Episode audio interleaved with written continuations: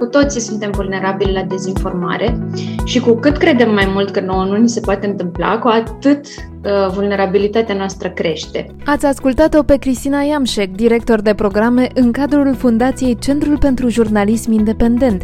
Am invitat-o să povestim despre dezinformare și capcanele în care putem cădea atunci când nu ne activăm gândirea critică, scutul nostru în fața manipulării. Lipsa asta de atenție și de reflecție asupra informației face ca penetrarea dezinformării să fie și mai facilă și cred că pe asta se și bazează cei care creează dezinformare. Există diferențe între dezinformare și informare greșită. Ceea ce face diferența între informația greșită și dezinformare este intenția de a face rău. Dezinformarea este făcută cu intenție, cu dorința de a manipula opinia și de a schimba decizia sau de a conduce spre o anumită concluzie pe care autorul vrea să o aducă. Cum anume putem supraviețui în tumultul de mesaje media care ne înconjoară? Cristina are un răspuns. Este vorba de nu de a nu avea încredere în nimic, ci de un scepticism sănătos care să ne facă să ne uităm la fapte, să știm să le deosebim de opinii, să căutăm opiniile care sunt argumentate și pertinente și care, iată, vin din partea unor experți care știu despre ce vorbesc.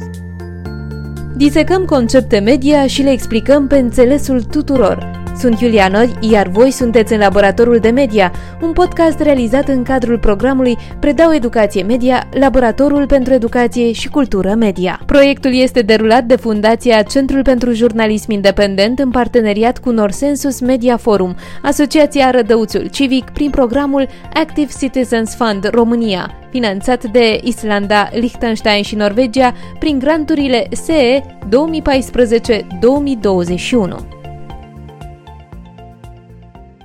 Bun, păi hai să începem de la început, să ne gândim la toți cei care ne ascultă în aceste momente și să încercăm să luăm un exemplu de manual. Ce anume este dezinformarea? Cum arată? Am văzut astăzi dimineață din nou în presă un articol despre membrii familiilor ucrainienilor care locuiesc în Rusia sau Crimea sau Transnistria și care cred cu tărie că războiul din Ucraina este o operațiune militară specială a Rusiei, motivată mai ales.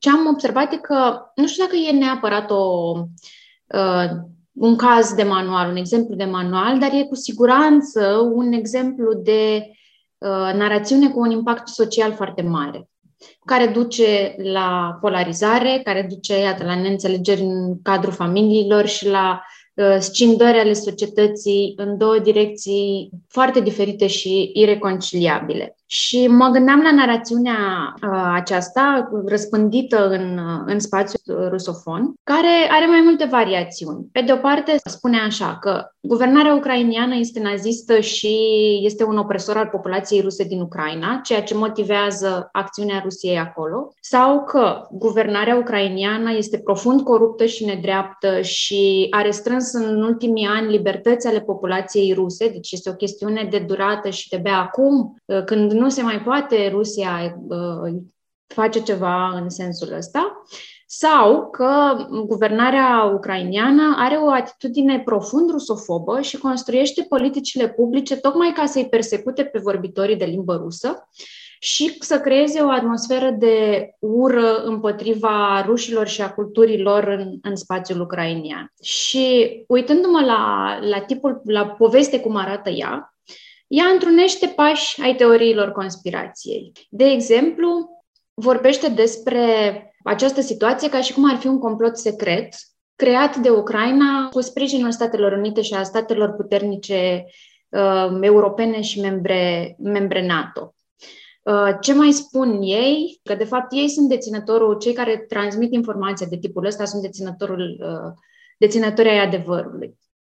Apoi, uh, stabilesc acest grup de conspiratori, Statele Unite și iată statele vestice europene, care vor neapărat să uh, distrugă cultura rusă sau populația uh, rusă din Ucraina și aduc și tot felul de dovezi în sensul ăsta. Vin așa numiți experți care vorbesc despre tema asta cu foarte multă siguranță sau uh, vorbesc despre uh, exemple de uh, confruntări unde mă rog, pretind că ucrainienii au fost vinovați și nu uh, rușii, și aduc și documentări, documentări fabricate, bineînțeles, în sprijinul acestor lucruri, dar le, le aduc. Apoi, ideea aceasta de a împărți lumea în buni și răi. Avem regimul de la Kiev, care e asociat cu naziști, cu un regim opresor care este autoritar, care um, se opune cumva binelui venit dinspre, dinspre Rusia, și țapul ispășitor, bineînțeles, acei cetățeni ruși care suferă din cauza opresiunilor la care sunt supuși. Practic, ca și cum am avea o pereche de ochelari și brusc dacă îi punem, începem să vedem lucrurile dacă ne uităm cu această grilă despre care ne povesteai. Explicația fiind, iată, cum anume a prins această dezinformare, nu? Că aceasta este miza. O informație falsă să ajungă să fie crezută de foarte mulți oameni. Și facem următorul pas și ne gândim că foarte mulți spun, e, dar eu n-am cum să cred așa ceva. Uite, eu n-aș fi crezut așa ceva, ar spune cineva. Nu pot fi dezinformat, sunt bine informat. Ne putem oare înșela? Nu numai că ne putem înșela, dar cu siguranță ne înșelăm, pentru că cu toții suntem vulnerabili la dezinformare și cu cât credem mai mult că nouă nu ni se poate întâmpla, cu atât uh, vulnerabilitatea noastră crește. Pentru că nu mai suntem atenți și suntem, ne raportăm mai degrabă la informație prin prisma biasurilor, a acelor mecanisme automate ale creierului, care ne fac să uh, credem un tip de informație pentru că se potrivește cu credințele noastre anterioare, pentru că uh, ne regăsim în uh, valorile culturale pe care le transmite, uh, pentru că ne e mai ușor și nu mai trecem lucrurile printr-un filtru de gândire critică care ar trebui să fie absolut necesar. Lipsa asta de atenție și de reflecție asupra informației face ca penetrarea dezinformării să fie și mai facilă și cred că pe asta se și bazează cei care creează dezinformare. Surpriza, sau de fapt nici nu e o surpriză, faptul este că cei care creează dezinformare sunt de multe ori mai bine educați media decât receptorii obișnuiți și că se folosesc de instrumentele educației media, de faptul că putem să recunoaștem niște elemente, că ne putem uita în anumite locuri ca să uh, vedem dacă e vorba de o dezinformare sau nu, tocmai în, într-un, în scopul acesta uh, nefast. Am folosit cuvântul și ai folosit cuvântul dezinformare. Am uh, început să povestim un pic și despre manipulare și mai auzim foarte des informare greșită. Parcă toate aceste noțiuni se amestecă și la un moment dat am avea nevoie de acei ochelari despre care vorbeam, să vedem exact care este distinția, că tot spuneai că uneori chiar cei care creează dezinformare cunosc foarte bine aceste instrumente și uh, aceste noțiuni și cum să se folosească de ele. Deci, cum facem distinția între ele? Hai să le explicăm. E o distinție foarte importantă pentru fiecare dintre noi, pentru că informarea greșită este făcută, ce trebuie să știm despre informarea greșită e că e făcută fără intenție și că poate fi reparată. De exemplu, dacă un jurnalism greșește și dă o informație greșită, o poate corecta apoi printr-o erată și e obligatoriu să facă asta, de fapt, pentru a-și păstra credibilitatea uh, în, în profesie. Pe de altă parte, noi cititorii ar trebui să cerem asta, să existe acest standard în, ca în momentul în care un jurnalist greșește cu informația pe care o, o transmite, să existe și o formă de corectare a acestei uh, informații. Nimeni nu este uh, dincolo de greșeală, așa cum se întâmplă și în alte uh, meserii, în, în alte ocupații, și jurnaliștii pot greși atunci când oferă o informație, că se grăbesc, că au foarte multe de scris în ziua aceea, că nu verifică în mod așa cum ar trebui o, o informație și o dau foarte, foarte repede în, în feed.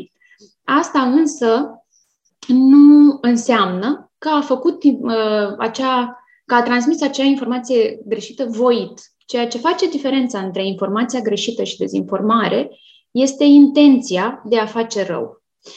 Dezinformarea este făcută cu intenție, cu dorința de a manipula opinia și de a schimba uh, decizia sau de a conduce spre o anumită concluzie pe care autorul vrea să o uh, aducă. Intenția asta e foarte importantă și din punct de vedere legislativ, pentru că uh, o faptă de dezinformare conform legii, nu poate fi pedepsită decât dacă se dovedește intenția dezinformării. Iar această intenție, de fapt, este foarte greu de dovedit. Bun, și atunci în cine să mă încred? În cine să mă încred în această lume în care, iată, inițial spuneam că eu nu pot, nu? Eu nu pot să cred informații false, eu nu pot să fiu dezinformat și totuși, iată, vedem că în jurul nostru se țețe această rețea de uh, informații greșite, informații false, informații care manipulează. Și atunci apar că am vrea o rețetă. În cine să mă încred? Există undeva vreo listă? Pe cine să urmăresc? Cum să fac să am doar adevărul și numai adevărul? Nu vom avea niciodată adevărul și numai adevărul.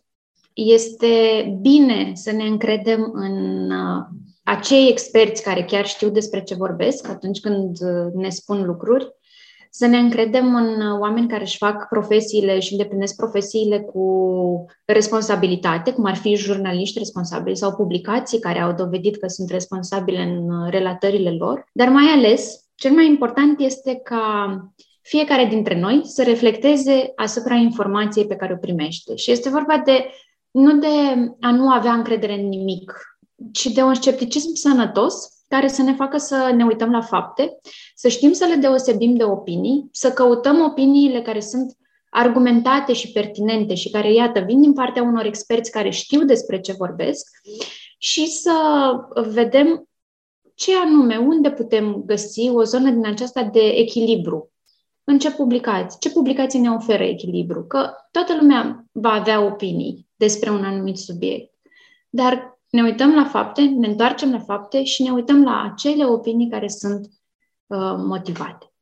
Practic, și eu, și tu, și fiecare dintre noi ar trebui să facem o muncă de verificare, de verificare a informațiilor care începe cu întrebări, nu? Cu siguranță. Și cele mai simple întrebări sunt uh, cele care vin din jurnalism. Cine, ce, de ce, unde, când, cum. Cine spune? De ce spune un lucru? Ce anume spune, de fapt?